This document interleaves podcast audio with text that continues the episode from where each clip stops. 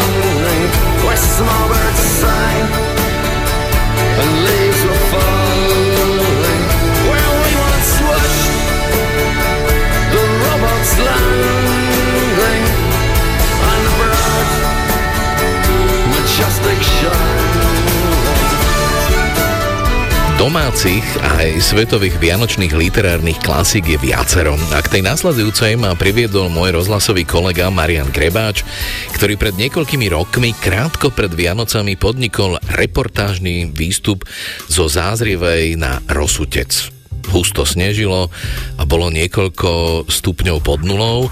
Marian chcel pre svoju reportáž uskutočniť tento výstup v približne rovnakých podmienkach, aké mal vyše 70-ročný horál Adam Borončo, hlavná postava prózy Ladislava Nádaší EG Vianoce Adama Boronču, keď chcel deň pred štedrým dňom zísť zo svojej chalupy pod rozsudcom vysoko v horách do dediny a nakúpiť vnúkom vianočné darčeky. Cestou späť sa rýchlo zotmelo a začalo aj dosť silno snežiť a mrznúť.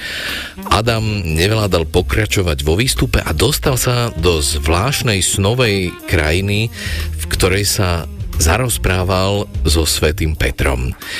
Ráno ho jeho syn, ktorý sa práve vrátil z Ameriky, našiel zamrznutého. Ten príbeh je pomerne smutný, ale poviedka dolnokubinského lekára Ladislava Nádašiege disponuje zvláštnou krásou, mágiou a životným nadhľadom. Ukážku z poviedky Vianoce Adama Boronču vám prečíta Alfred Svan. Starý Borončo sedel na vysokom prahu svojej chalupy, fajčil z krátkej zapekačky a pozeral na vysoké vrchy a nižšie kopce rozsypané okolo neho v širokánskom kruhu. Zachádzajúce slnko hádzalo posledné lúče práve na pozemok, na ktorom stála Borončova chalupa i nechcelo sa starčekovi opustiť milé svetlo za jej temno. Bolo to práve deň pred Vianočnými sviatkami a nebolo viac nejakej roboty. Starému Borončovi neschádzal úsmev z červenej, zdravej tváre. Má už vyše 70 rokov, So životom vyrovnal všetky svoje účty, dnes zajtra môže odísť na väčší pokoj, kde nebude roboty s nikým, len s pánom Bohom.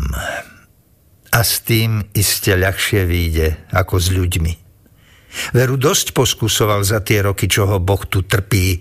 A možno sa mu ani nemuselo najhoršie vodiť, keď nemá ani jeden šedivý vlas.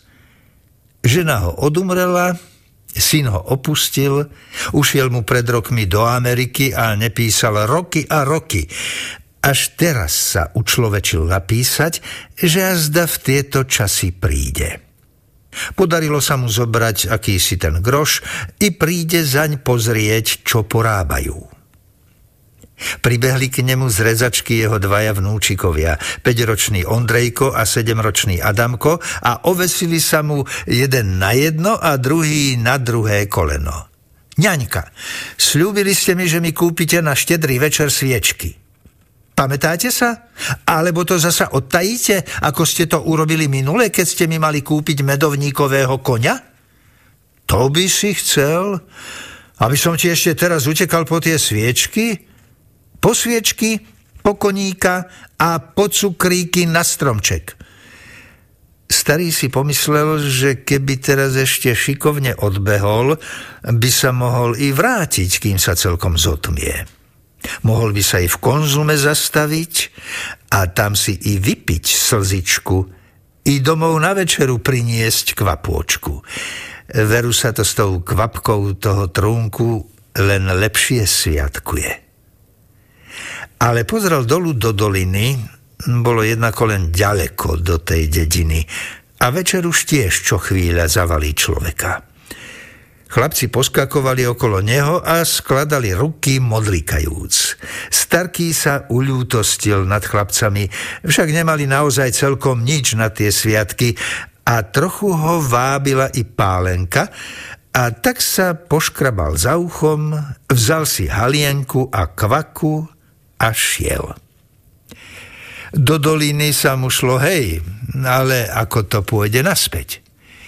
Vošiel do konzumu a kúpil šesť tých najlacnejších sviečočiek za korunku a za druhú dva medovníkové koníky a niekoľko do farbistých papierikov zabalených cukríkov.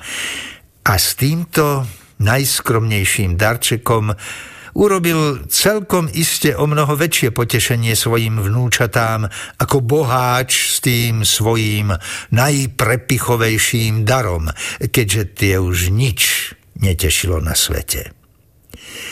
Totižto Adamko si myslel, že urobí, lenže sa inakšie stalo, ako si to myslel.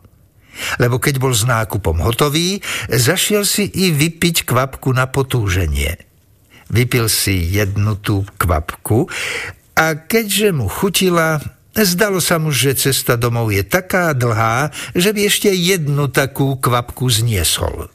I vypil si ešte jednu. Okrem toho si dal naliať i do fľaštičky pol litríka. Keďže už začalo poriadne mrkať, neodkladal ďalej, ale sa pobral domov. Sprvu sa mu vykračovalo dosť resko, keď prišiel do pol doliny, začalo snežiť. Padali riedko veľké vločky, o chvíľu hustejšie, napokon tak husto, že nevidel pred seba ani na krok. Bál sa, že idúc proti noci celkom poblúdi. Prišiel k hustým kríkom i pomyslel si, že bude najlepšie, keď sa utúli za ne a počká, kým prestane snežiť. Chôdzou rozohriatý necítil zimu. Zavinul sa do haleny, vobchal ruky pod pazuchy a učupil sa čo najpohodlnejšie. I rozmýšľal o kadečom. Keby len ten syn, ten Juro, už prišiel. Veru by sa zišiel. Najmä, keby ktorý si ten groš doniesol so sebou. Potom mu začali tí chlapci po hlave brúsiť. Keď si predstavil, ako sa tie deti budú tým sviečočkám tešiť, musel sa usmievať. Tých veru poľahky vyplatíš. Na to ticho dumal, bez toho, aby sa jeho myšlienky boli na nejaký predmet pevnejšie viazali. Začalo sa mu pozdávať, že ozimnelo. Pritiahol halienku tuchšie okolo seba. Teraz sa mu bez prestania opakovalo, že by bolo na čase, aby ten sneh už prestal padať. Kdeže som sa ja to dostal? Kdeže to ja idem? Aká krásna, nikdy nevýdaná lúka je toto tu na a aké nikdy nevýdané stromiská s nikdy nevýdanými kvetmi. Ale zakrátko začala sa tá krásna krajina meniť. Začalo sa ako si stmievať a stromy razom zmizli. Ostala len tráva a tá sa stále menšila, až celkom zmizla.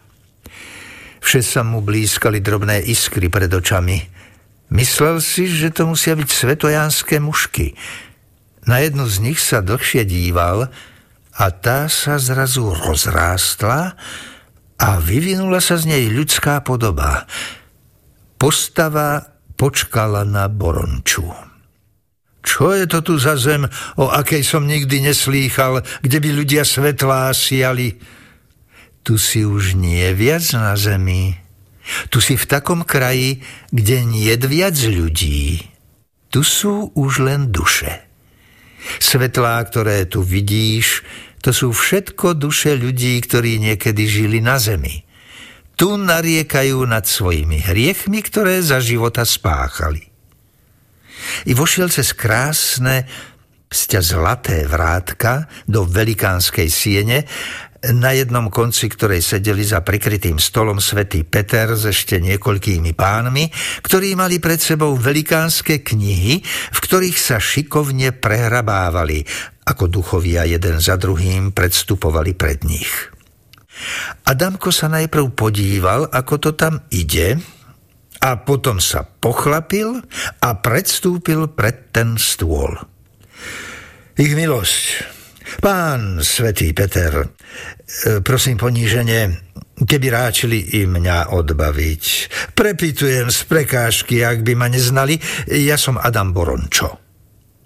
Taký anielíček, ako malý prštek, doniesol v ručičke knižku, nie väčšiu ako jeho nechtík, a položil ju pred jedného z tých pánov, čo sedeli okolo stola. Ten ju vzal a otvoril a ako ju otvoril, tá kniha sa razom stala takou veľkou, že prikryla stôl pred ním. Pán prehrabal strany, až na jednej zastal a chodil prstom dolu ňou. Na, tu je Adam Borončo. I čítal ukrutne chytro, čo tam bolo o ňom napísané. Hm, hm, toto je nie v poriadku. Ako si sa ty sem dostal? Svetý Peter sa dobrotivo usmial a kýval mu láskavo hlavou.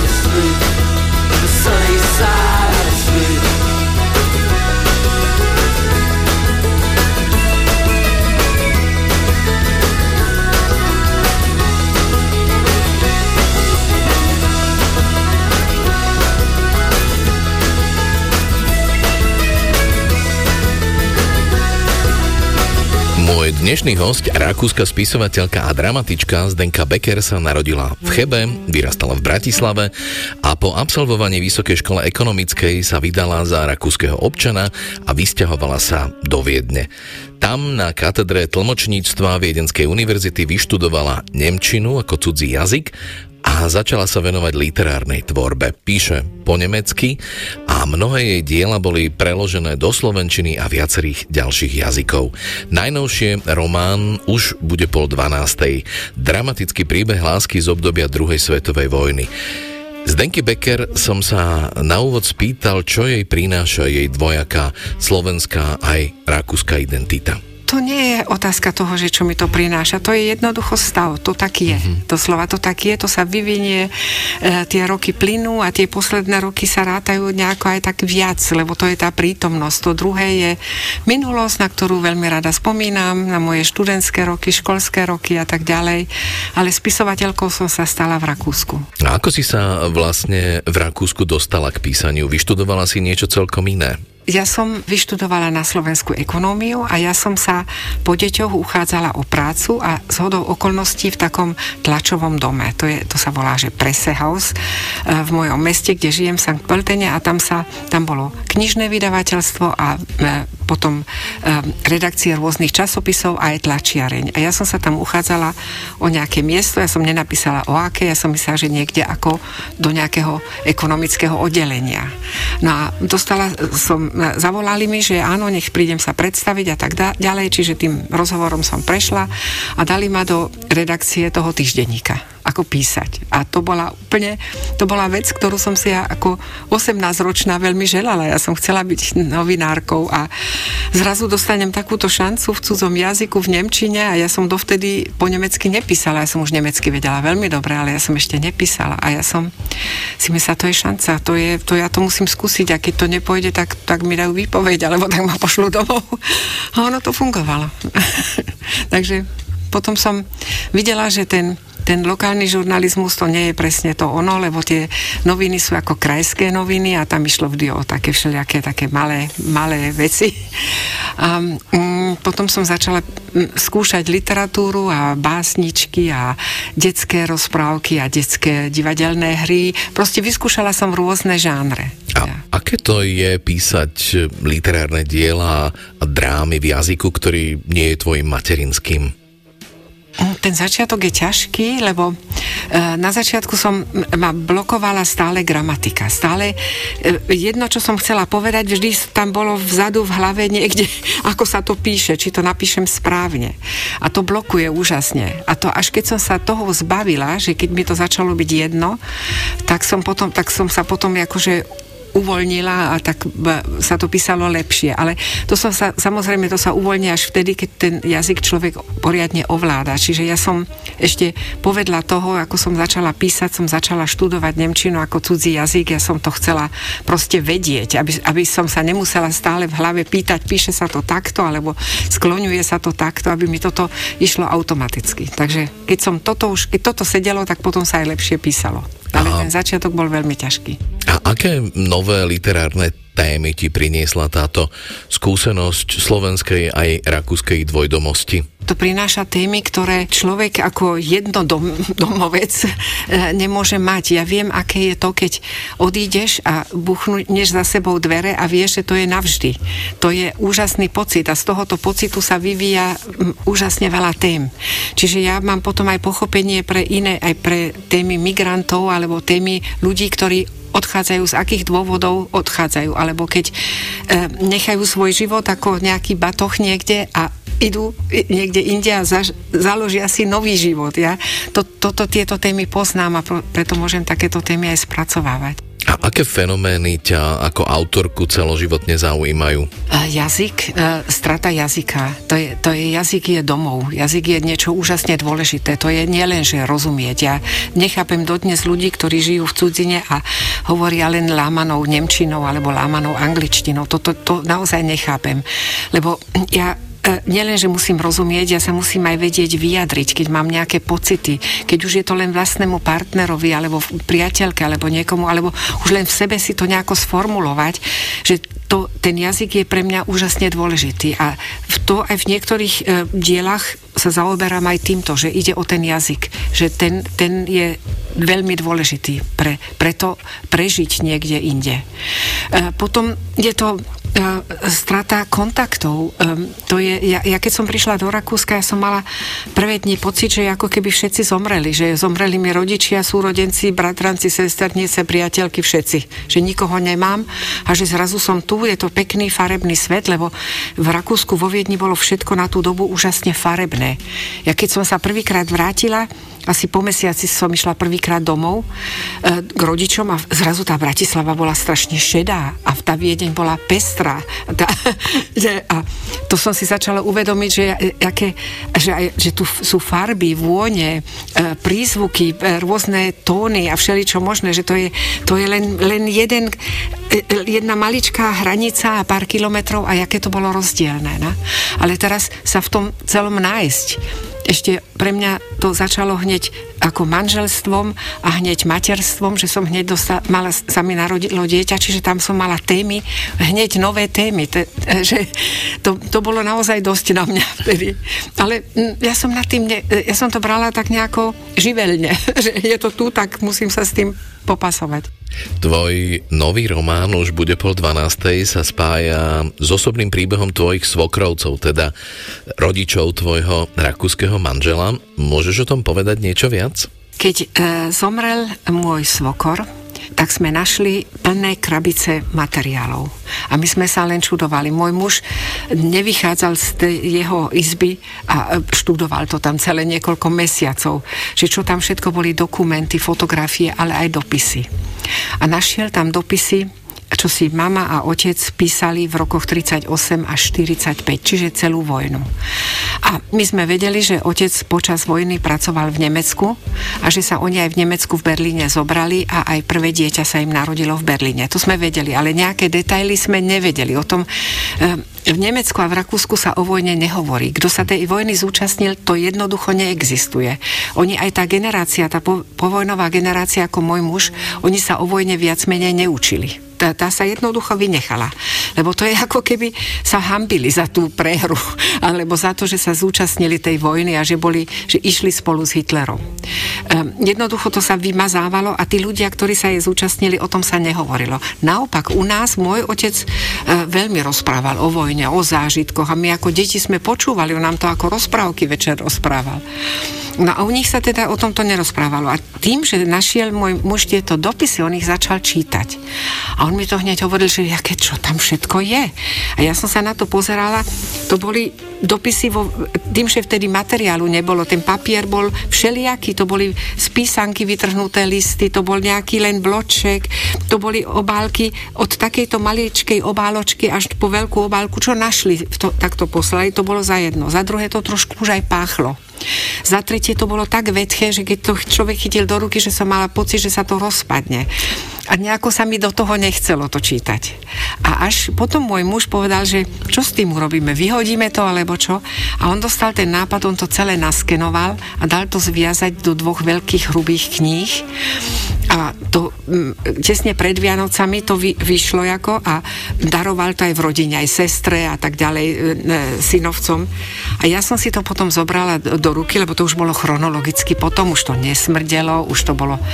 A ja som po desiatich listoch vedela, že ja mám nový román. To bolo tak fantastické, že hneď od začiatku, jak to začalo. No? A tvoj manžel sa neobával, že ti dáva vlastne do rúk niečo, čo je rodinná história, ktorá je citlivá, čo je vlastne ako keby otváranie nejakých takých rodinných tajomstiev, nejakých takých možno aj vlastných kostlivcov?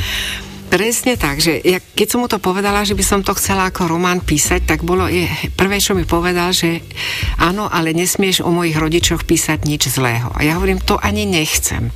A potom som začala veľmi rozmýšľať, že či vlastne môžem ja takýto materiál dať na verejnosť. Že či to je, či, či by mi to moji svokrovci v živote dovolili takéto niečo, aj keď sú už dávno mŕtvi. Oni zomreli, moja svokra zomrela v 83. roku. Na druhú stranu som si zasmyslela, to je úžasne dobrý materiál, tá mládež by to mala si prečítať. Ľudia, ktorí, ktorí teraz majú také nejaké tendencie znova niečo štengrovať proti národom, proti e, náboženstvám, neviem proti čomu, že sú v tom veľmi dobré informácie. A dostala som ten nápad, že tie dopisy použijem, skrátim ich, spracujem ich, ale ten privátny príbeh si, som si vymyslela nový. A napísala som si expoze a dala som to čítať môjmu mužovi a jeho sestre. A som im povedala, keď vy dvaja nesúhlasíte, tak to nepíšem. A oni obidvaja boli nadšení a hneď povedali, píš to, takto to môže byť. Dá sa povedať, že tento román hovorí o rodinnom tajomstve, o veľkých aj malých dejinách a o snahe obyčajných ľudí nájsť si v tomto dejinnom preši svoju cestu a prežiť? Presne o tom je to. Je to príbeh dvoch ľudí, ktorí sa majú veľmi radi, ale a ktorý, ktorým osud kladie e, kamene pre, do cesty a oni musia prejsť. Oni majú úžasnú vôľu to prežiť a proste existovať ďalej. A aj to prežijú. A aj zostali oni do smrti spolu. Na záver ešte tradičná otázka, akej téme sa teraz literárne venuješ?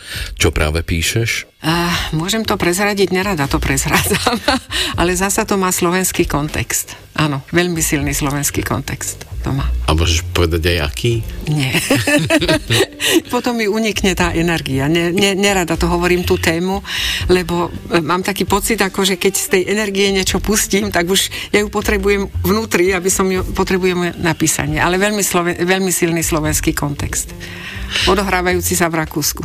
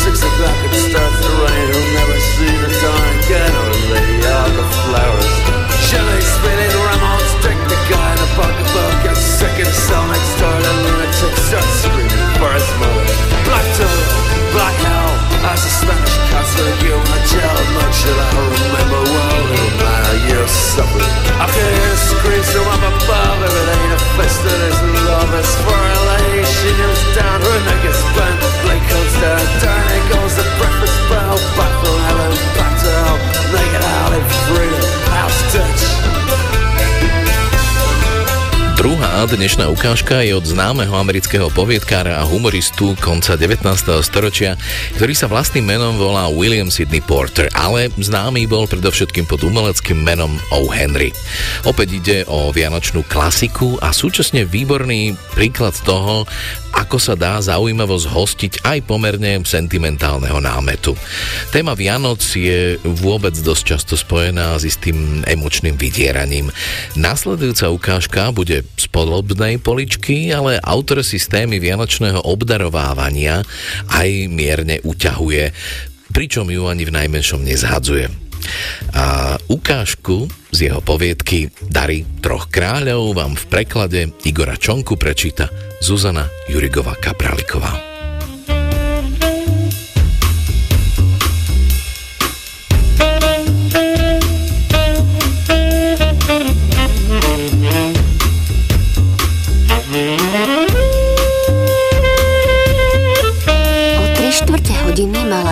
Hlavu pokrytú drobnými kučierkami, takže sa dosť podobala na uličníka z 5. ľudovej.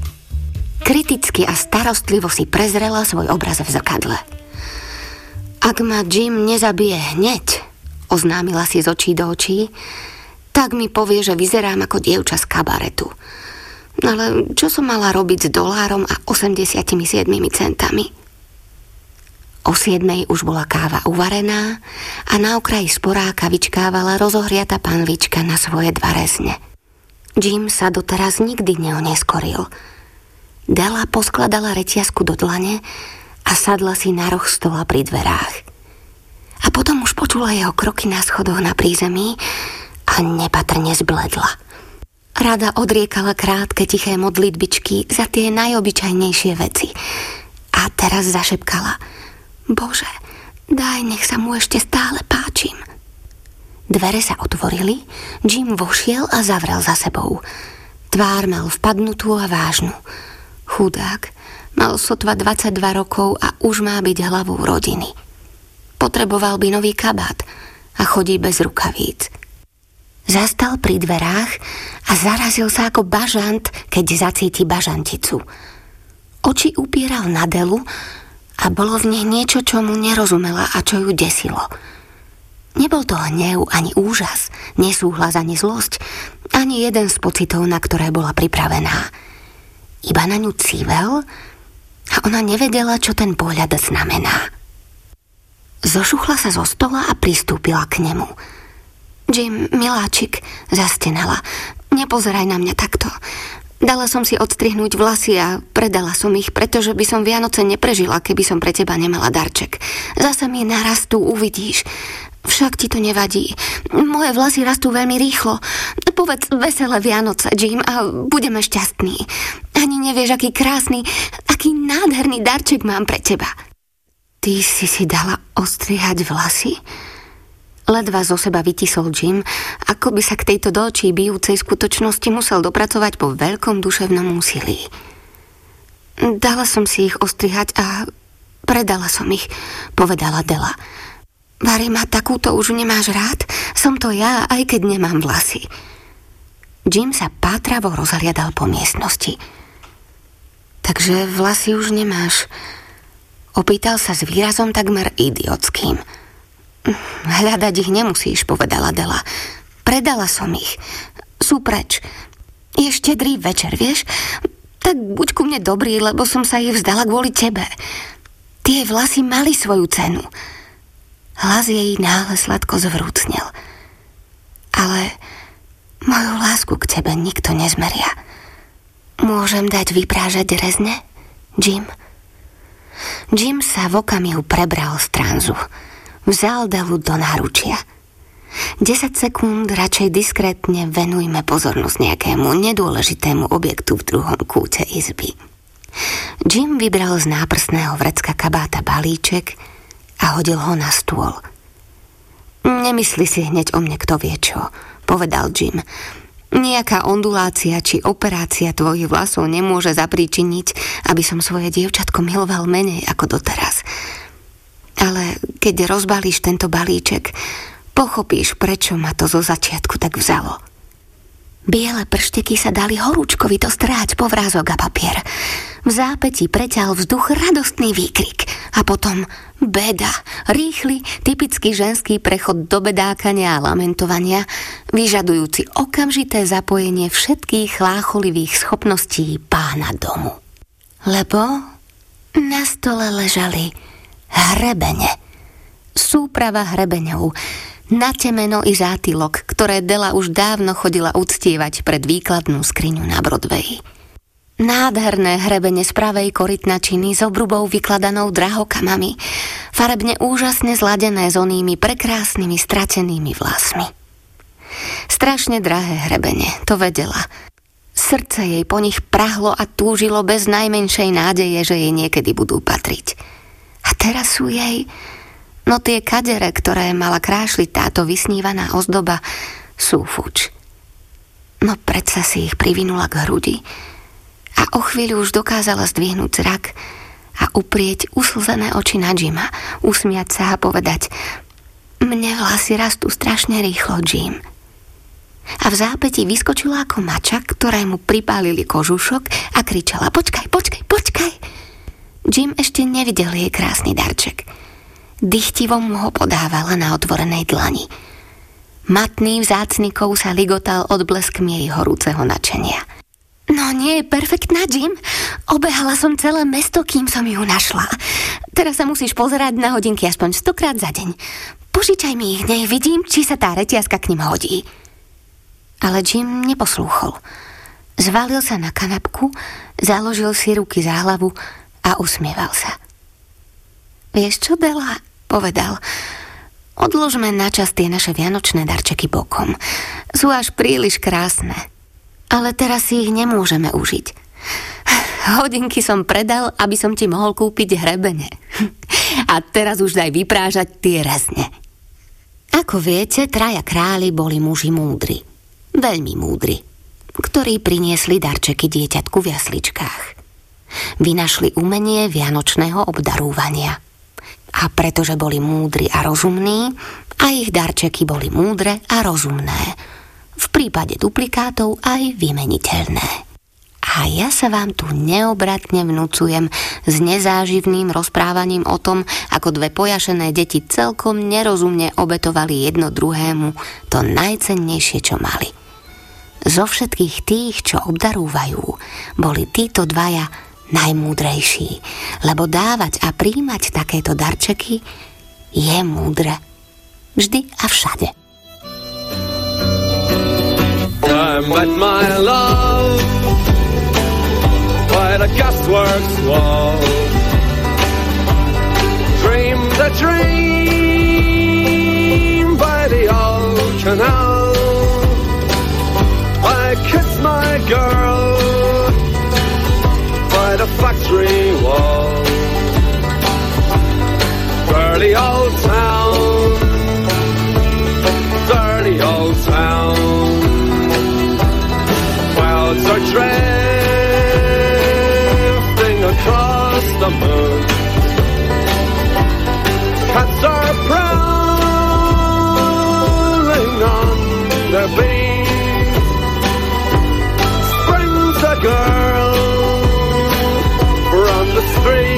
fly.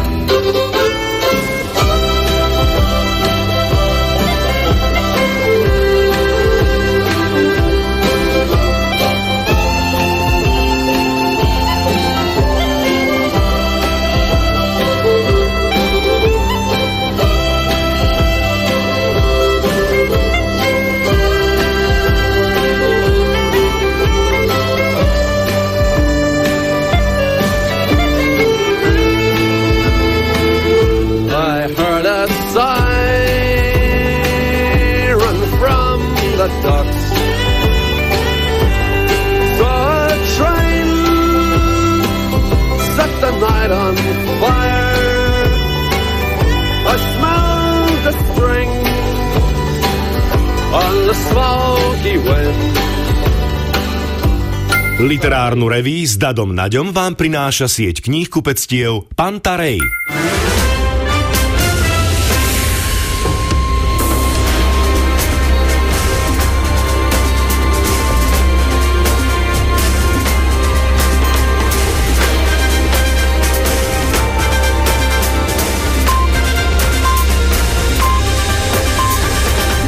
Bolo 23 hodín.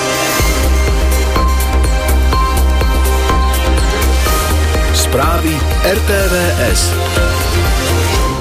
Turecko, Rumúnsko a Bulharsko podpíšu dohodu o odstraňovaní mín v Čiernom mori. Národný onkologický inštitút začína s prípravnými aktivitami pre tvorbu Národného komplexného onkologického centra. Zajtra prevažne polojasno miestami zamračené nízkou oblačnosťou a mínus 1 až 8 stupňov. Pokojný neskorý večer želá Katarína Ščepánová.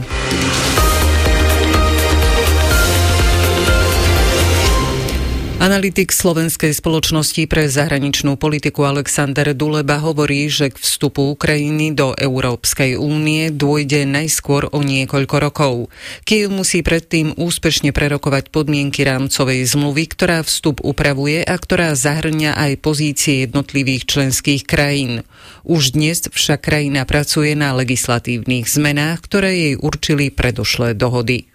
Proces sa začal a ja nemám pochybnosti o tom, že Ukrajina ho vie dokončiť. Samozrejme, zároveň si myslím, že neskončia sa tie rokovania skôr ako vojna. No a keď si zoberieme, že najrychlejšia krajina, ktorá najrychlejšie vstúpila do Európskej únie, to bolo Fínsko a Fínsku trvali tie rokovania 3, 3 roky. Turecko, Rumúnsko a Bulharsko sa chystajú v januári podpísať dohodu o spolupráci na odstraňovaní mín v Čiernom mori, ktoré tam sú v dôsledku ruskej agresie proti Ukrajine. Spojené kráľovstvo tento týždeň oznámilo, že posiela Ukrajine dve lode na vyhľadávanie a ničenie mín. Londýn tiež spoločne s Norskom vytvára koalíciu pre modernizáciu ukrajinského námorníctva. Najmenej 61 migrantov, vrátane žien a detí sa pravdepodobne utopilo pri brehoch Líbie. Ďalších 25 ľudí sa podarilo zachrániť. Informovala o tom agentúra AFP s odvolaním sa na Medzinárodnú organizáciu pre migráciu. Národný onkologický inštitút začal prípravné aktivity pre tvorbu Národného komplexného onkologického centra. Slovensko sa tak angažuje v Európskom pláne boja proti rakovine, ktorý je nasmerovaný na zlepšenie dostupnosti starostlivosti onkologických pacientov. Pokračuje Jana Španková zo Združenia Nie rakovine. Každý onkologický pacient túži byť čo najrychlejšie zdiagnostikovaný a dostať tú najlepšiu, najmodernejšiu liečbu. Je to úplne prirodzené. A my všetci vieme, že v tomto pokrývkávame. E, naša pacientská organizácia Nie rakovine to vidí každý deň. Desiatky telefonátov zmetených ľudí, ktorí sa strácajú v systéme a hľadajú, kde mi kto pomôže. Toto centrum by malo zabezpečiť lepšiu komunikáciu a koordináciu jednotlivých ústavov, nemocníc a zjednodušiť cestu liečby pacienta s onkologickým ochorením, doplňa Tit Albrecht, vedecký koordinátor projektu Kranea. Úlohou je vybudovať vlastne sieť stredisk poskytujúcich vysoko kvalitné služby a kvalita je len jedným z aspektov. Druhým je aj tá dostupnosť, to znamená, ako dostať tú starostlivosť k tomu pacientovi. A v neposlednej rade tá komplexnosť znamená zahrnutie všetkých profesí, s ktorými sa môže pacient počas svojej liečby, počas svojej skúsenosti pacienta stretnúť. Slovensko v súčasnosti nemá etablované onkologické centrum. Príkladom je ale nedávno akreditovaný Masarykov onkologický ústav v Brne. Ema Kapustová dosiahla najlepší výsledok vo svetovom pohári v biatlone. V stíhacích pretekoch tretieho kola vo švajčiarskom Lencerhajde finišovala na 28. priečke a aj zásluhou bezchybnej streľby získala prvých 13 bodov v kariére. Pre portál Slovenský biatlon povedala. Na strelnici som išla na istotu, aj keď to nebolo jednoduché. Od rána to nebol úplne najlepší pocit. Ťažko sa mi aj rozhýbavalo, takže aj na strel bol taký kadiaký zo začiatku. Takže bolo ťažké pre mňa sa skladať koncentrovať, ale tak dala som do toho asi všetko, čo som v sebe mala a som rada, že môžem ísť eh, domov na Vianoce s takýmto dobrým pocitom. Zajtra prevažne polojasno miestami zamračené nízkou oblačnosťou, ujedinele slabé zrážky, na východe môže byť poľadovica, nočná teplota plus 2 až minus 3, v údoliach lokálne minus 3 až minus 8, denná 3 až 8 na východe a strednom Slovensku miestami minus 1 až plus 3 stupne, prevažne slabý, na horách miestami búrlivý vietor až výchrica. 23 hodín 4,5 minúty. Zelená vlna. Priestor opäť dostala doprava, pozrime sa teda na cesty. Na Vysokú zver upozorňujete na úseku Stupava Lozorno, na trase Dolné a Horné Vestenice a na horskom priechode Pusté pole. Radary nám hlásite v Trnave na Špačinskej ceste za kruhovým objazdom smerom do centra a v Belej smerom na Terchovu. Pozornosť a opatrnosť zvýšte na horskom priechode vrch Slatina, je tam zľadovateľý sneh, pozor na šmik. A od Národnej dialničnej spoločnosti sme obdržali informáciu, že na severnej D1 bude od teraz od 11. večer do 3. rána mimoriadne uzavretý tunel Branisko v oboch smeroch. Obisto budete môcť cez horský priechod. Ak ste na cestách a videli ste niečo, čo pomôže ostatným vodičom, neváhajte zavolať na našu bezplatnú linku. Lenka Binčíková, bezpečne a plynulo. Zelená vlna 0800 900 800 Literárnu reví s Dadom Naďom vám prináša sieť kníh kupectiev Pantarej. Dobrý večer, do polnoci zostáva ešte 55 minút a pred nami je druhá polovica dnešnej literárnej revy Rádia Slovensko. Čakajú vás v nej ešte dve vianočné ukážky a dve novinky, zvuková súťažná úloha na záver a na úvod tradične tri knižné typy. Dnes budú od ilustrátorky a grafickej dizajner, dizajnerky Kristiny Soboň, spisovateľky Zdenky Becker a publicistky a blogerky Jany Šlínskej. Tu sú ich typy kniha e, Ríša chirurgov, ktorá je vlastne takým voľným pokračovaním knihy Storočie chirurgie od Jurgena Torvalda. A túto knihu odporúčam, pretože vás presvedčí, že ste strašne šťastní, že žijete v tej dobe, v akej žijeme, pretože to zdravotníctvo, nech na neho nadávame akokoľvek, je na veľmi vysokej úrovni. A je to vôbec zaujímavý príbeh toho, ako sme sa dopracovali do dnešnej doby k uh, úkonom zdravotníckým, aké máme a mm, aký sme šťastní a ako tá veda vlastne išla dopredu a ako máme dôverovať vlastne zdravotníkom. Veľmi ma zaujala kniha, uh, veľký román, veľmi hrubý, určite 700-800 strán od Nino Haratišvili, Mein San Vtacviling. Ja by som to preložila moje jemné dvojča. To je príbeh lásky, ale aj vášne, aj nerozumnosti, aj až bláznivosti, alebo proste takou rigoróznou cestou za tým, čo táto žena chce a potrebuje. A to ma fascinovalo aj ten jazyk, ako to tam ona spracovala, že to má spád, že to má takto nasaje, že, že jednoducho som nemohla prestať s tou knihou. Tá kniha sa ma absolútne, sa mi páčila. Kniha U jezera, ktorá vyšla v českom vydavateľstve Paseka a napísal ju David James Poisant. Je to súčasný román, v ktorom nájdete parádne vyskladaný príbeh, tak postavy, ku ktorým si viete počas čítania vytvoriť veľmi silný vzťah a autor tam rieši aktuálne témy, nejaké rodinné, vzťahové problémy, emócie, aj tragédia a veľmi silné momenty. Toľko tri knižné typy od Kristiny Soboň, Zdenky Becker a Jany Šlínskej. Ďalšiu vianočnú ukážku som našiel v zbierke poviedok, povesti a rozprávok na vianočný čas, nazvanej veľmi jednoducho Vianočná kniha. Je z poviedky francúzského autora, predstaviteľa naturalizmu Alfonsa Dodeta. Jeho vianočná poviedka však má od naturalizmu dosť ďaleko, je plná silných emócií, vášni a túžob náboženských aj zmyslových. Alfons Dodet si v meste Arl kúpil mlyn a podľa neho nazval aj svoju rannú zbierku Listy z môjho mlyna, z ktorej pochádza aj následujúca ukážka.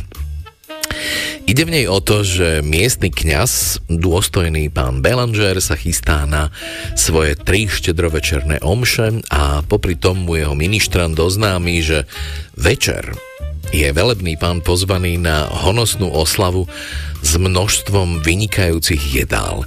Po období dlhého pôstu je to pre pána Belangera doslova smrtiaca správa. V podstate ide o veľmi výstižnú metaforu prípravy na Vianoce.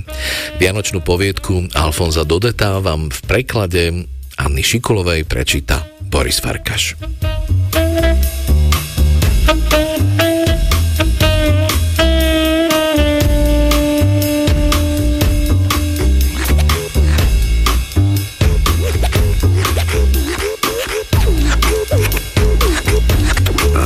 Víš, že dve morky plnené hľuzovkami, Garigu, Áno, dôstojný otec, dve krásne morky plnené hľuzovkami.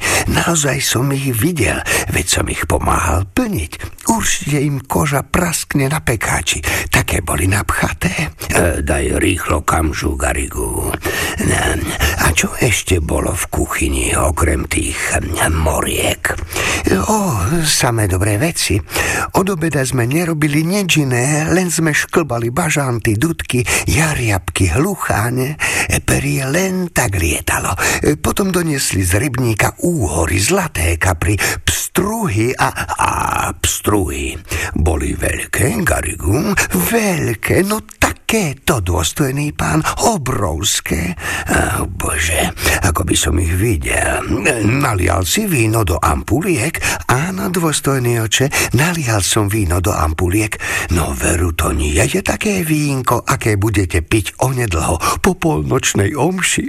Keby ste to videli v tej zámockej jedálni, karafy plné vína len tak hrajú všetkými farbami a strieborný riad, tepané podnosy, kvety, svietniky. To bude štedro večerná večera, akú len tak ľahko neuvidíte. Pán Markís pozval všetkých pánov z okolia. Bude vás za stolom najmenej 40 mimo sudcu a notára. Ah, môžete byť naozaj šťastní, že tam idete dôstojný pán. Ja som si k tým krásnym morkám iba privoňal a všade, všade ma prenasleduje vôňa hľuzoviek. No tak poďme, poďme, drahý syn.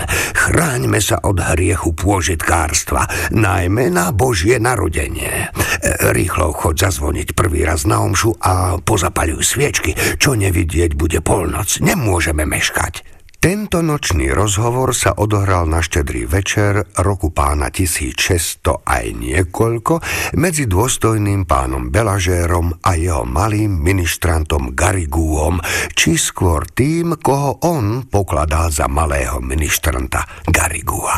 Lebo, ako sa dozviete, v ten večer diabol vzal na seba okrúhlu tvár a neurčité črty malého ministranta, aby ľahšie uviedol velebného pána pána do pokušenia a prinútil ho podľahnúť hroznému hriechu obžerstva.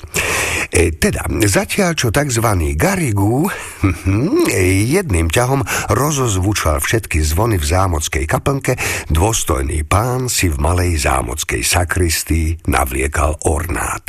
A dušu mu už pokúšali tie vábivé opisy jedál a ako sa obliekal, sám pre seba si opakoval. Pečené morky, zlaté kapry, pstruhy takéto velikánske. Cililink, cililink, začína sa polnočná. V zámockej kaplnke, vlastne zmenšenej napodobnenine katedrály s pretínajúcimi sa oblúkmi a s dubovým obložením do samej výšky stien, boli rozvešané tapisérie, horeli všetky sviece a ľudí a tie róby. E, ponáhľajme sa, ponáhľajme sa. Čím rýchlejšie skončíme, tým rýchlejšie budeme sedieť za stolom. A skutočne, za každým, keď ten diablov zvonček zacenká, kaplán zabudne na omšu a myslí iba na štedrovečernú hostinu. Predstavuje si rozbehaných kuchárov, pece, kde oheň blčí ako v kováčskej výhni, páru, čo vyfukuje spod odchýlených pokrievok a v tej voňavej pare dve nádherné morky napchaté do prasknutia hľuzovkami. Alebo vidí prechádzať rady pážat s podnosmi zahalenými dráždivými vôňami a spolu s nimi vchádza do veľkej sály, kde je už prestreté na hostinu. Ó, aký pôžitok. Hľa, obrovský stôl sa až prehýba pod jedlami a len tak žiari. Pávy ozdobené vlastným perím, bažanty s rozprestretými hnedočervenými krídlami, fľaštičky rubínovej farby, pyramídy z pestrofarebného ovocia, pomedzi to zelené vetvičky a tie úžasné ryby, o ktorých vravel Garigu. Mm, áno, Garigu brigu, podložené feniklom, perleťové šupiny, ako by ryby práve vytiahli z vody s kytičkou voňavých byliniek v obludných tlámách.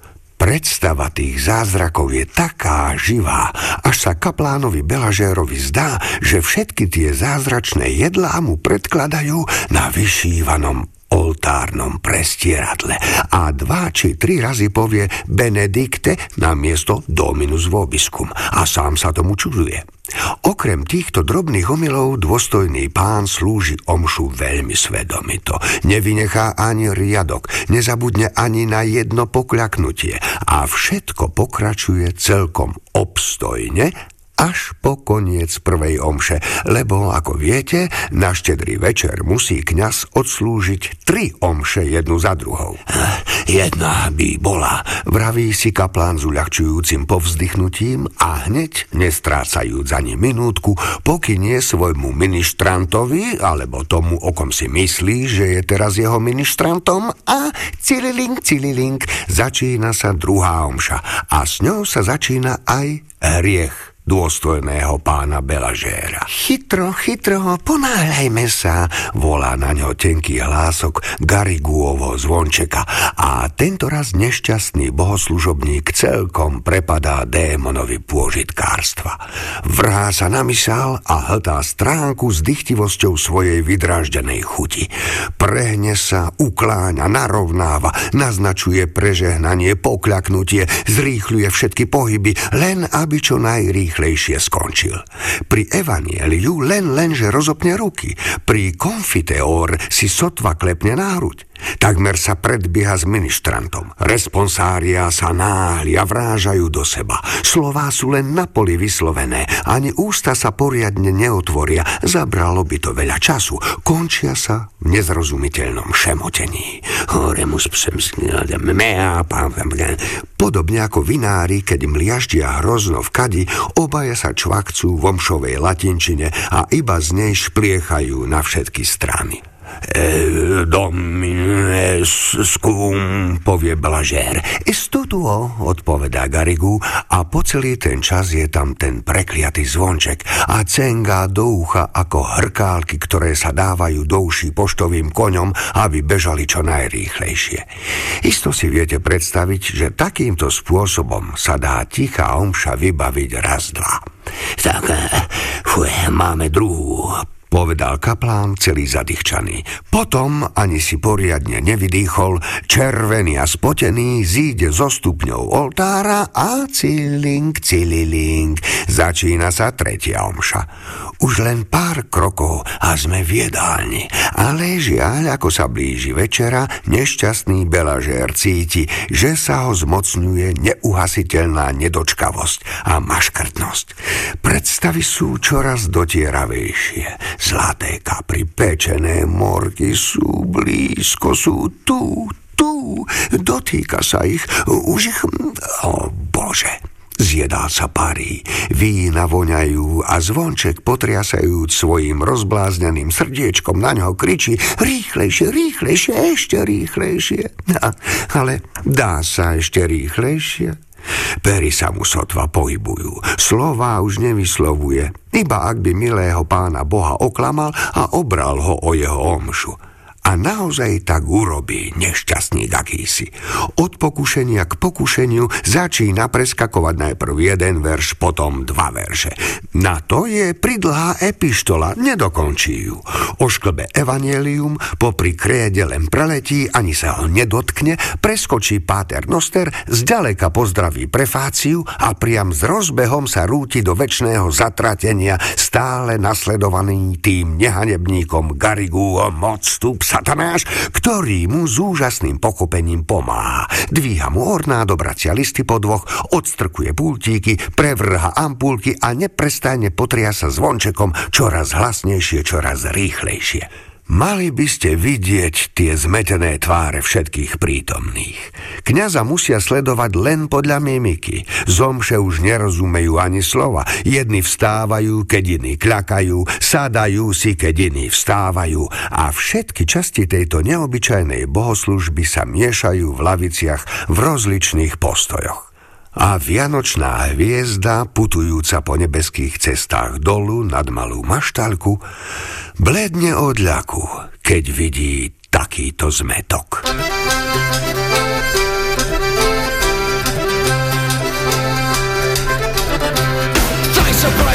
I chose to put no bottle of smoke I went to hell and turned the race to put no bottle of smoke But David cleared the scurvy body Come up and left like a stringer Like, like a drunken fucking Saturday night I'm killing a bottle of smoke. Twenty fucking blood that won't be done with guys. And done But when I lost got a bottle of smoke in my house one Sheriff's inquiry took the fire Yeah, the bottle of smoke. Inquisitions and subsessions Right, the bottle of smoke Fuck the sheriff's and trip to the roots We're getting all fuckers and parasites Bangers and summers and killer Compass the money and cleans on my head like a light Twenty fucking blood that won't be done with guys and done But when I lost got a bottle of smoke in my house one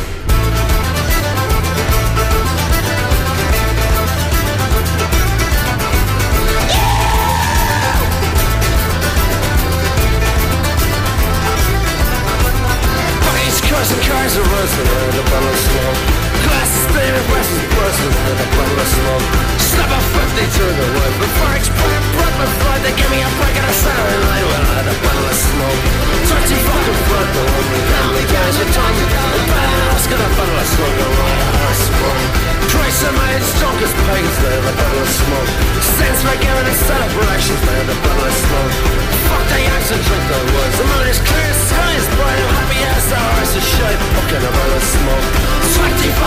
good work that will be done, revenge and done. A better gonna find the smoke, the more I smoke. Yeah, yeah.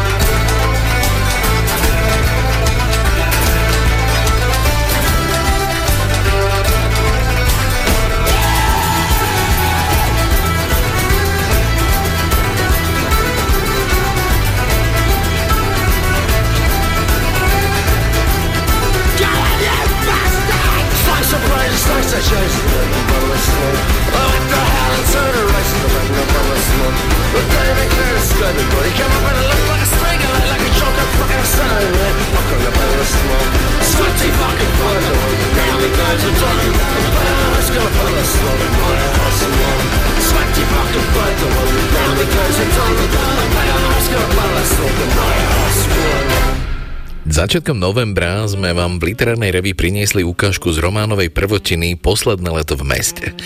Talianského prozaika, novinára a scenáristu Gianfranca Caligarika. Jeho debutový román vyšiel ešte v roku 1973 a medzi čitateľmi aj literárnou kritikou vyvolal veľký ohlas. Napriek tomu sa tento autor Následujúce 10 ročia venoval výlučne písaniu scenárov pre televíziu a divadlo. Svoj druhý román vydal až v roku 2012. Posledné leto v meste je rozprávaním mladíka Lea Gazara, ktorý sa túla uličkami Ríma a užíva si dievčatá, čítanie, popíjanie a sladké nič nerobenie. Vo svojej najnovšej próze Prechádzka s obsami sa Gianfranco Caligarik vracia opäť do Ríma aj k svojmu hlavnému hrdinovi, po 50 rokoch sa z neho stal starnúci spisovateľ, ktorý každý večer berie svojich dvoch psov na prechádzku po jednej z rímskych ulic a spomína na svoj niekdajší príchod do mesta, prvé zamestnanie a dievča, do ktorého sa zamiloval na kaviarne na námestí Popolo, kolegov alkoholikov a pestrofarebnú bohému, ale aj na rôzne rozlúčky s blízkymi. Ukážku z novej prózy Prechádzka s obsami vám v preklade Stanislava Vala prečíta Vlado Kobielsky.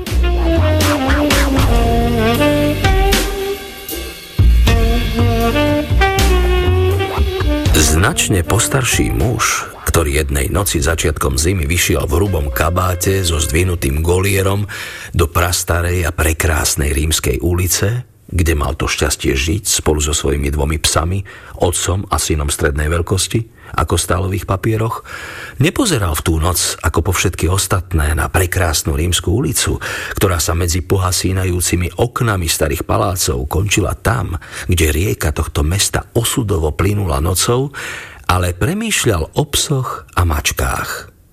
Bola to zbytočná téma na konci večere, čo jeho pomocnička v domácnosti pripravila pre jeho priateľov. No za priateľov ich pokladal len preto, lebo bývali v rovnakom dome, zatiaľ čo všetci jeho ozajstní priatelia už dávnejšie pomreli a urobili z neho samotára, ktorý prežil. A všetko sa to začalo v rámci prázdneho trkotania po večeri. Čiže vtedy, keď jedna ešte dosť mladá priateľka povedala, že by chcela mačku. Radšej si vezmi psa, ozval sa takmer automaticky. Vďaka tejto vete a možno aj vďaka vínu, čo sa vypilo pri večeri, sa pri stole vytvorili dve rozohnené skupiny, ako keby držať stranu psom alebo mačkám bolo v živote diskutujúcich čosi absolútne podstatné, až mu nakoniec v zápale diskusie ešte dosť mladá priateľka adresovala pohotovú a trochu urážlivú vetu. Máš radšej psy? Lebo ako si zostarol, stal si sa sentimentálny ako oni. Vetu prijal bez odpovede. No keď sa priatelia porozchádzali do svojich bytov, vyšiel ako každú noc so psíkmi do prekrásnej rímskej ulice, kde mal to šťastie žiť, ruky vo vreckách kabáta roztrasené v úsilí uchopiť život a v duchu sa spýtoval, či sa náhodou nestal sentimentálny. Jedno bolo isté, že vždy mal rád psy, už od túlavého bieleho špica, ktorého našiel ako chlapec v milánskych uliciach a priniesol si ho domov, aj keď otec zúril, no keď sa špic u nich udomácnil, ten istý otec ho nechával spať vo svojej posteli. Ale to neznamenalo, že by nemal rád mačky. Vo vidieckom dome, ktorý si kúpil z toho, čo napísal, starý muž bol totiž spisovateľ, ich mával 3 až 5. Podľa početných povinností, aké vždy majú vidiecké mačky – Rád ich mal okolo seba. A rovnako rád im dával jedlo do misiek, zatiaľ čo sa mu obtierali o nohy nástojčivým a pôžitkárským spôsobom, akým si mačky prisvojujú svojich pánov. Kládol si otázku, prečo sa teda v rušnej debate po večeri priklonil na stranu psov. Preto si v prekrásnej ulici, pustej a s pohasínajúcimi oknami zaumienil, že si na to musí dať odpoveď. Hm, Mám radšej psov, lebo človeku čítajú myšlienky. Povedal si pri myšlienke na to, že doma stačí, aby si len pomyslel. Teraz s nimi pôjdem von. A už obaja sedia pred ním pripravení vyraziť na prechádzku. Lenže odkedy má človek rád niekoho, kto mu číta myšlienky?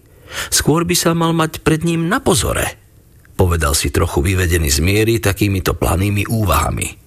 Preto si zaumienil, že akokoľvek povrchná bola debata po večeri, musíš si to sám v sebe vyjasniť. Mám radšej psov, lebo vždy boli priateľmi človeka. Povedal si, lebo vedel, že psi pochádzajú zo šakalov, čo na úsvite civilizácie spolu s ohňom pomáhali človeku chrániť sa pred dravými šelmami, len čo sa na zem zniesla tma, temnota krutého a neznámeho sveta tak ako ti teraz verne pomáhajú chrániť sa pred plynúcim časom. Dodal a pozrel sa na svoje psíky kráčajúce pred ním po prekrásnej ulici vedúcej k rieke tohto mesta osudovo plynúcej nocou. Áno, vernosť je dobrý argument. Vernosť je vždy dobrý argument na podporu čohokoľvek. Povedal si s pohľadom upretým na svoje psy, ktoré pred ním kráčali nocou. Priviedlo ho to na myšlienku, čo by chcel s nimi najradšej urobiť. Kúpiť kúsok bieleho nesoleného chleba a spolu ho zjesť, odpovedal si. A toto s mačkami urobiť nemôžeš. Aj keby mali zdochnúť od hladu, pred kúskom chleba sa ti otočia chrbtom, zatiaľ čo psi ho zjedia s tebou. V akte úzkej spolupatričnosti, takže sa cítiš nevinný ako oni. Alebo, ak aj nie nevinný, aspoň spasiteľný uzavrel a položil si otázku, či môže byť človek v jeho rokoch ešte spasiteľný. Potom so sklonenou hlavou, aby nevidel staré a prekrásne paláce s pohasínajúcimi oknami v ulici, ktorá sa končila tam, kde rieka tohto mesta osudovo plynula nocou, ďalej premýšľal o záležitosti s obsami a mačkami.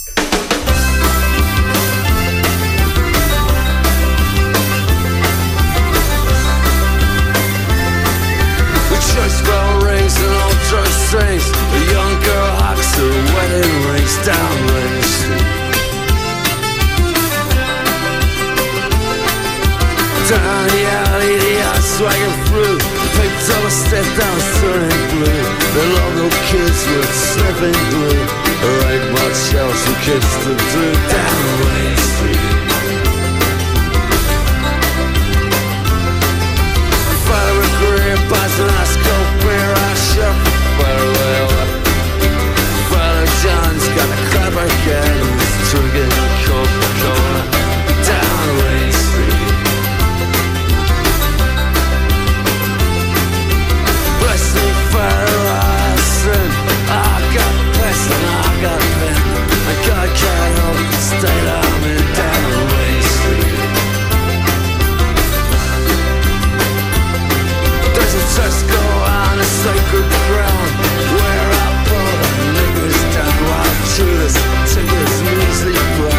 so happy.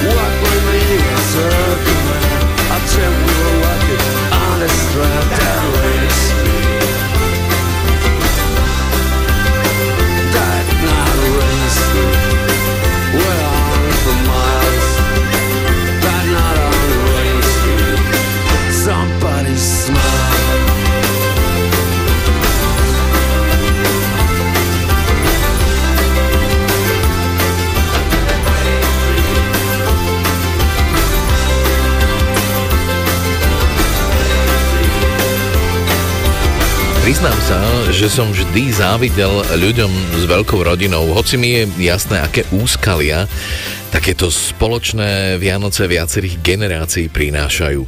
Mám preto veľmi rád román Ako prosím britského prozejka Davida Lodža, ktorý sa preslávil humoristickými prózami z akademického univerzitného prostredia, napríklad románom Lietajúci profesori. Hlavná postava a rozprávač nasledujúcej ukážky je takisto profesorom literatúry na univerzite. Pre postupujúcu stratu sluchu sa však rozhodol odísť do predčasného dôchodku. No a ako to už býva, spočiatku ho voľno príjemne občerstvilo, ale postupne strata práce a akademickej rutiny začne pôsobiť dosť deprimujúco. Najmä keď vidí, ako sa jeho manželke začína čoraz viac dariť v jej podnikateľských aktivitách a okrem toho ho aj doma prenasleduje jeho mierne vyšinutá bývalá študentka. V následujúcej ukážke z románu Ako prosím sa nachádzame tesne pred Vianocami a profesor Desmond Bates sa vyberie autom zo severu Británie do Londýna vyzdvihnúť svojho 89-ročného nahluchlého otca, aby ho doviezol na Vianočné sviatky do domu, kde už čaká celá rodina, vrátane jeho rovnako vrtošivej a neústupčivej svokry. Profesor Bates sa z potenciálnych e, rodinných katastrof pri sviatočnom stole príliš neteší, ale ja som mu túto situáciu až teda na tú stratu sluchu vyslovene závidel. Ukážku z románu Ako prosím od Davida Lodža vám v preklade Ildiko Pongo prečíta Boris Farkaš.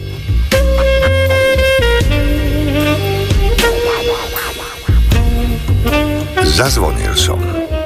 A keď to nemalo požadovanú odozvu, štyrikrát som silno zaklopal. Môj otec zle počuje, no nie je hluchý ako ja. Odmieta však nosiť prístroj. Je teda v skutočnosti rovnako hluchý ako ja, ak nie ešte hluchší. Pred piatimi rokmi, po dlhých a vyčerpávajúcich hádkach som ho presvedčil, aby sa nechalo testovať. Predpísali mu načúvací prístroj, no neustále sa sťažoval, aký je nepohodlný a nešikovný, že výdavky za baterky sú nehorázne a navyše to veľmi píska. Čo skoro na prístroj zanevrel úplne. Keďže žije sám, nemal veľa stimulov, aby ho používal. Televíziu musel počúvať cez slúchadlá, keďže susedia spoza spoločnej steny domu sa sťažovali na hluk z reproduktorov. Telefón má nastavený na extra hlasné zvonenie a navyše mu aj svetielku je, keď niekto volá. Často neotvorí robotníkom, keď mu prídu niečo opraviť, pretože nepočuje klopanie na dvere. Keby ma neočakával, mohol by som stáť pred dverami nekonečne dlho odtiahol záväz na okrúhlom okne. Je to hrubý, dlhý záväz, ktorý si sám zavesil, aby sa chránil pred prievanom a horúčavou v letných mesiacoch. Z toho istého dôvodu je väčšina závesov v dome úplne alebo čiastočne zatiahnutá, čo len pridáva na pohrebnom smútku spustnutého interiéru. Dvere sa otvorili. Vyšiel muž oblečený ako tulák a usmial sa na mňa. Ahoj, synku, pozdravil ma. Tak si teda prišiel. Ustúpil, aby som mohol vojsť. Potom vystrčil hlavu z dverí a podozrievavo si premeral ulicu, ako by sa obával, že mám v petách kriminálnikov zapletených do ozbrojenej lúpeže.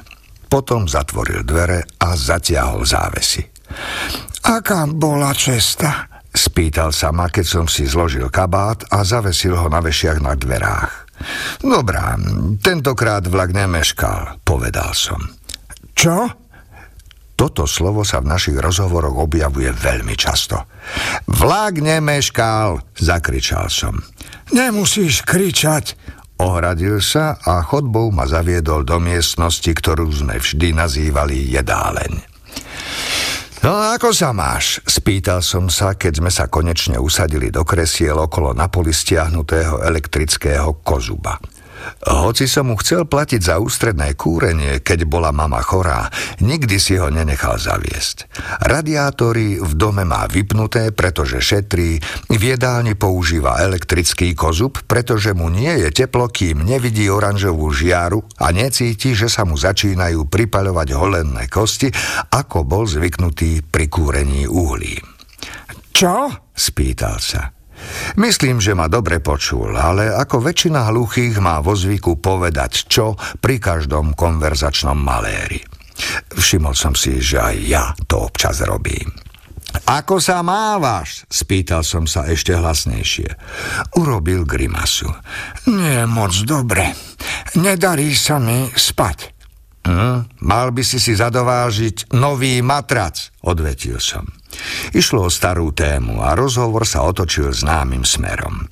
Vyzeral potom asi takto. Samozrejme nechýbalo neustále opakovanie slovíčok a vykrikovanie. Môjmu matracu nič nie je. Kúpim ti nový, zaplatím ti ho, oci. No, nejde o peniaze, mám dosť peňazí. A spal by si lepšie na pevnom matraci. Nejde o matrác. Je to kvôli... No, ako by som to povedal... Pozrel sa na svoje slabiny. Hm, prostata. No, presne tak. Včera som musel vstať až štyrikrát. Bol si s tým u lekára? U starého Simonsa? Iste. Vraj sa to malo operovať. A ja som mu povedal, že ďakujem pekne, neprosím si. Oci, ja ťa neprehováram a pokúsil som sa o vtip. Ale môže to ovplyvniť tvoj sexuálny život? Nepočul ma a mne sa nechcelo vtip zopakovať ešte raz. Dal mi nejaké tabletky, pokračoval. Myslím, že majú zvierací účinok. Vieš, zmenšia... No, eh, veď vieš čo. Necítim skoro žiadny účinok. Smutne potriasol hlavou. A potom, ako zvyčajne, mu napadlo niečo, čo mu hneď zlepšilo náladu. Ale nemôžem sa sťažovať. Napríklad Erik, tento mal presne naopak.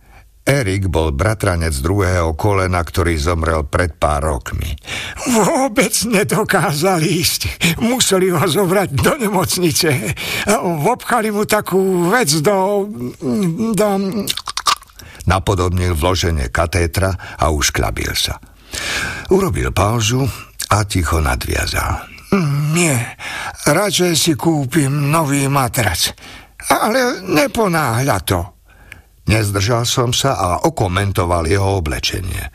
Dúfam, že sa prezlečieš skôr, ako pôjdeme von, povedal som. No isté, že sa prezlečiem, odrkol podráždene. Snáď si nemyslíš, že chcem ísť von v tomto? Vlastne som si to nemyslel, ale dosť ma iritovalo, že sa oblieká ako bezdomovec, keď je doma. Ale v tom sme si dosť podobní.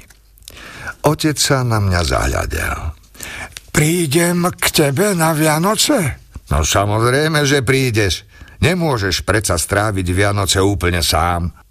V podstate by mi nič neurobilo väčšiu radosť, ako keby k nám otec na Vianoce neprišiel. Vianoce boli už dosť zlé aj bez toho extra stresu, že sa treba o ňo starať a navyše neustále zmierňovať napätie medzi ním, Fred a Fredinou matkou. Ale pocit viny, že ho na Vianoce nechám samého doma, by bol ešte horší. Neviem, či budem schopný absolvovať cestu, zapochyboval. Odveziem ťa autom, ako vždy, povedal som. Ale každú pol hodinu musím močiť, namietol. Po ceste na M1 je kopa čerpacích staníc, upokojoval som ho.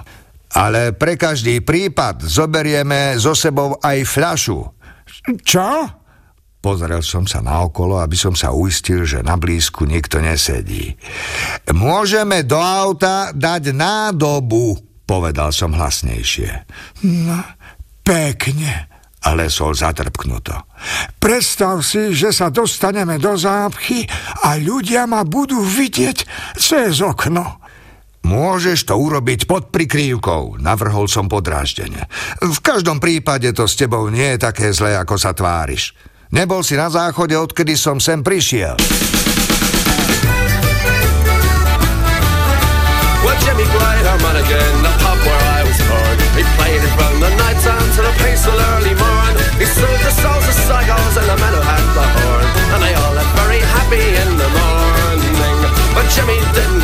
place in this world of ours. The elephant man brought stormers next and he had too many pairs.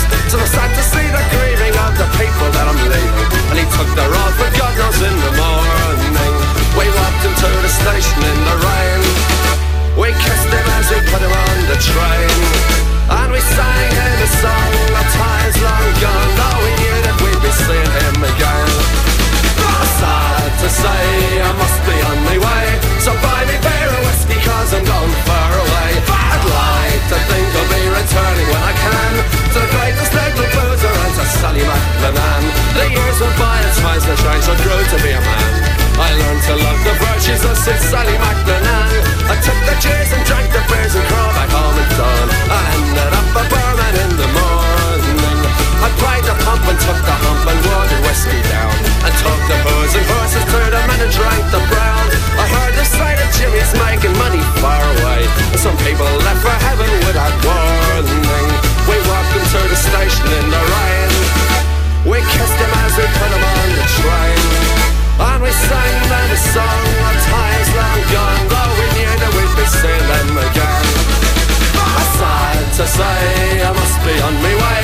So buy me beer or whiskey, cause I'm going far away. I'd like to think I'll be returning when I can to the greatest little boozer out to Sally McLennan. When Jimmy came back home, he was surprised that they were gone. He asked me all the details of the train that they went on.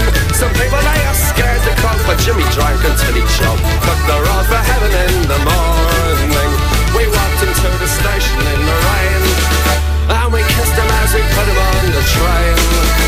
We sang him a song of times long gone, though we knew that we'd be seeing him again. K výnimočným koncoročným novinkám by som priradil aj rozsiahly román súčasného baskického spisovateľa Fernanda Aramburu Dažďovníky. Tohto autora mali slovenskí čitatelia možnosť spoznať vďaka jeho rovnako obsiahlému románu Vlast, v ktorom otvoril históriu násilia v životoch postav, ktorými otriasol baskický terorizmus. Hlavnou postavou románu Dážďovníky je tentoraz stredoškolský učiteľ filozofie Tony, nahnevaný na celý svet a preto sa rozhodne skoncovať so svojím životom do roka a do dňa. Ostávajúci čas strávi vo svojom byte spolu s Fenkou Pepou obklopený knihami, ktorých sa postupne zbavuje. Spoznávame svet jeho rodičov, brata, ktorého nemôže vystáť, bývalej manželky Amálie, problémového syna Nikitu ale aj jeho jediného blízkeho priateľa, sarkastického a bezprostredného Bociana. V slede milostných a rodinných epizód starnúci muž Tony, odhodlaný nemilosrdne sa prehrabať v troskách svojho vnútra, nečakane dostane nezabudnutelnú životnú lekciu empatie a pochopenia. Ukážku z románu Fernanda Aramburu Dážďovníky vám v preklade Petra Bilého prečíta Vlado Kobielsky.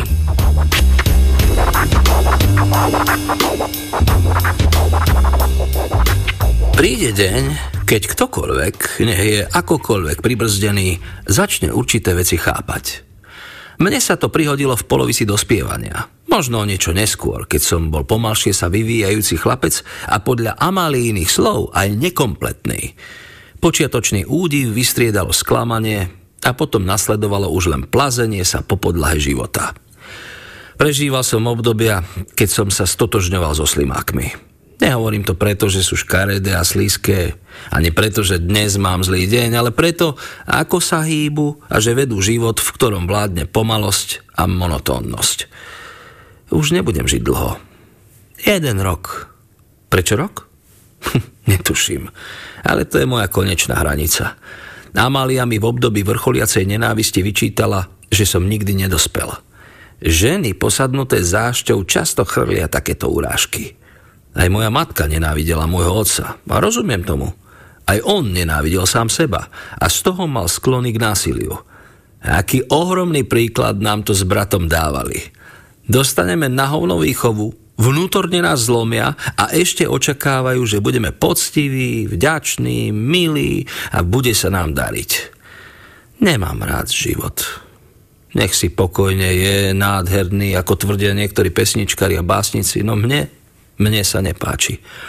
Nech za mnou nikto nechodí s chválami na západ slnka, hudbu a tigrie pruhy, doriti so všetkými čačkami.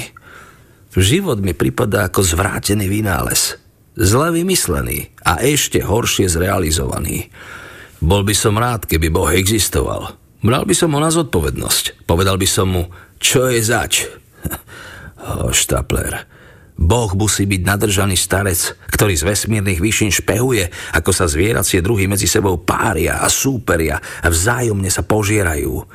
Jediným Božím ospravedlnením je, že neexistuje. A jednakomu odopieram rozrešenie. Ako dieťa som mal rád život. Veľmi som ho miloval, hoci som si to neuvedomoval. Večer, len čo som si ľahol do postele, ma matka poboskala na viečka a zhasla lampu. Najviac sa mi na nej páčila jej vôňa. Otec zapáchal.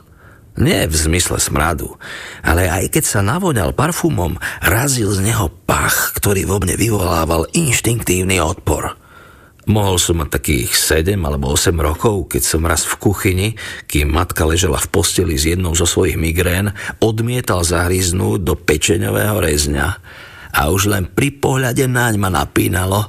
Otec sa nahneval, vytiehol svoj obrovský penis a povedal mi, aby si ho mal jedného dňa takého, musíš zjesť ešte veľa pečienok.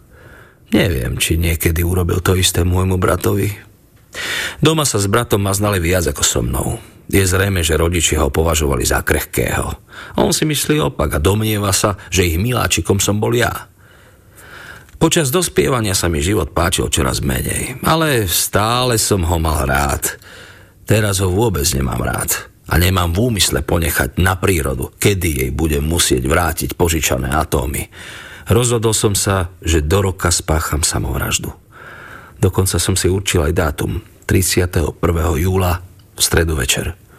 Za tento čas si musím urobiť poriadok vo svojich veciach a prísť na to, prečo nechcem zostať nažive. Ah, dúfam, že moje odhodlanie ostane pevné. Tak zatiaľ je. Boli časy, keď som chcel slúžiť ideálom, ale nepodarilo sa mi to. Rovnako mi nebolo dané zažiť pravú lásku. Predstieral som ju obratne, niekedy zo súcitu, inokedy za odmenu v podobe niekoľkých milých slov, trochy spoločnosti alebo orgazmu, ako to podľa mňa robievali a robia iní. Možno mi otec počas výjavu s pečienkou prejavoval lásku. Problém je v tom, že niektorým veciam človek nerozumie, lebo ich asi nevníma, hoci ich má rovno pod nosom. A tiež v tom, že mne láska na silu nejde. Som chudák, ako opakovala Amália.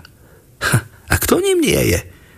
Pravdou je, že seba nepríjmam takého, aký som. Nebude mi ľúto opustiť tento svet. Napriek svojim 54 rokom mám stále na pohľad príjemnú tvár a niekoľko predností, ktoré som nikdy nedokázal využiť. Oplývam zdravím, zarábam dostatočne, žijem si pohodlne. Možno som bol ukrátený o to, že som nezažil vojnu, rovnako ako otec. Otec si svoju nenaplnenú túžbu zúčastniť sa boja vynahrádzal násilím na svojich blízkych, na všetkom, čo narúšalo jeho životný rytmus, aj na sebe. Bol to tiež chudák.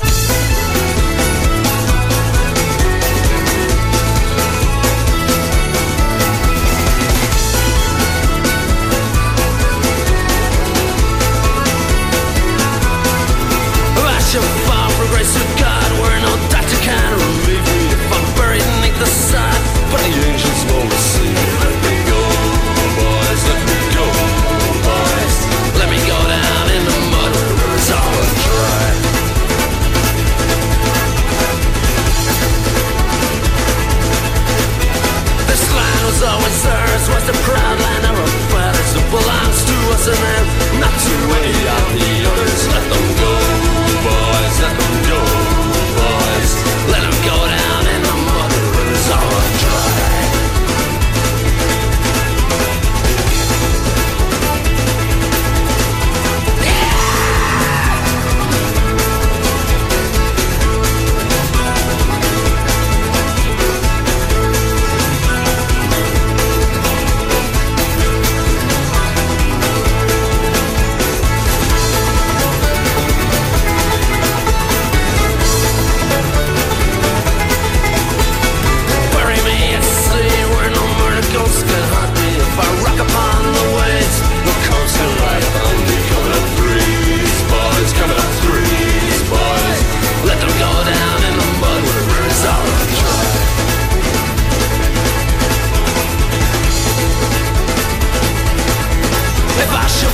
the grace of God, we're no Dr. Ken.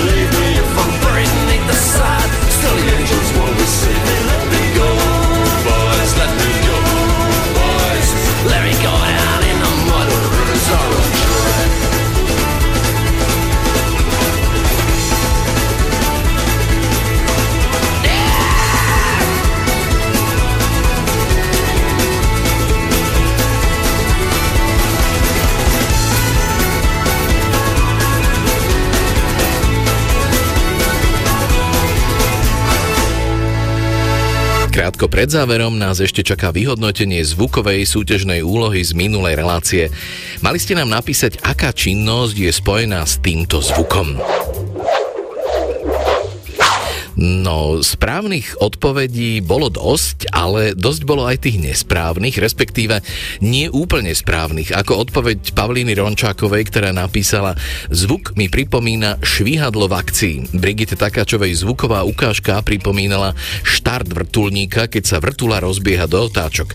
Ladislav Ferenc napísal Zvuk mi pripomenul moju poslednú návštevu kardiológa. Niečo podobné bolo počuť pri kontrole činnosti srdca, ktoré sa tuším volá echo. Monike Hrabinovej zvuk pripomínal švíhanie tenisovej rakaty vzduchom a Marii Sanajovej tento zvuk pripomínal vlnenie plechu. Veľmi blízko bol aj Štefan Stano, ktorý napísal Uvedený zvuk mi najviac pripomína predvádzanie švíhania pastierským bičom na niektorej z folklórnych slávností.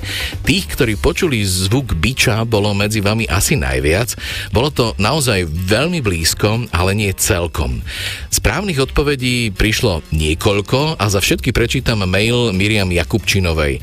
Hneď ako som ten zvuk začula, vynoril sa mi v hlave výjav z westernu.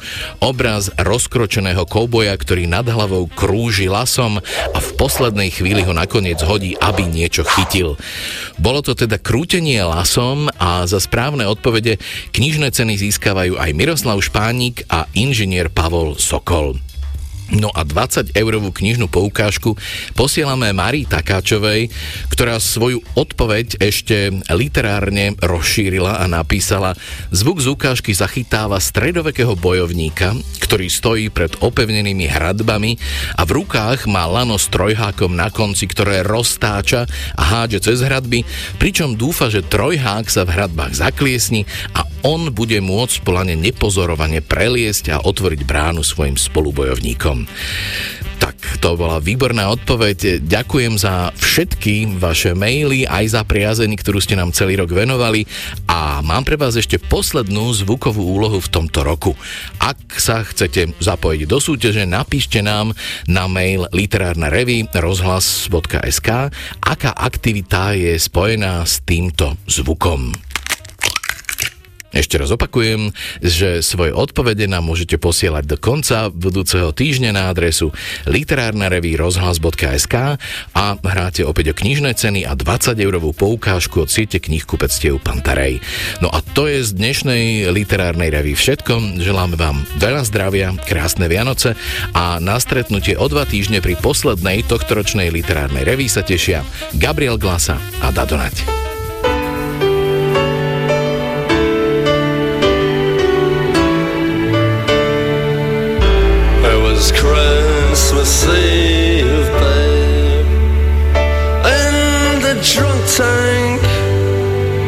An old man said to me, "Won't see another one."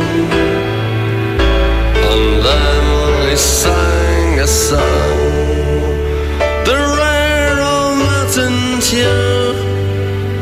I turned my face away and dreamed about you.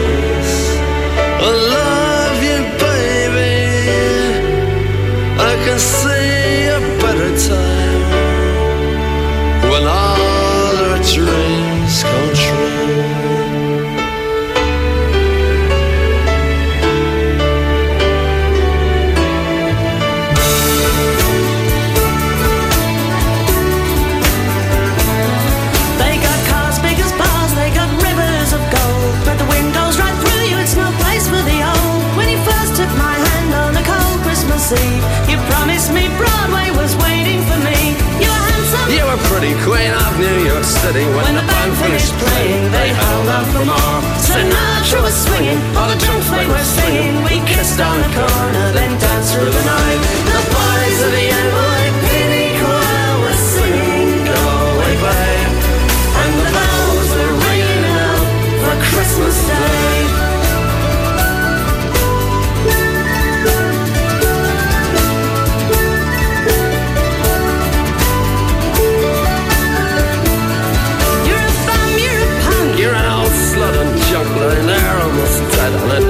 You scumbag, you mega cheap, cheap, clumsy bagger. Happy Christmas, you're ours. I pray, God, it's our love. The boys are playing penny whistles, singing carol bright, and the bells are ringing out for Christmas tree.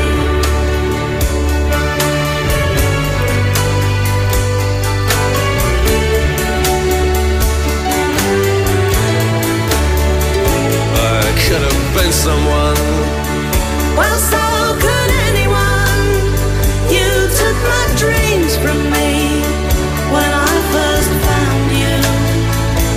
kept them with me, babe. I put them with my own. Can't make it all alone. I built my dreams around.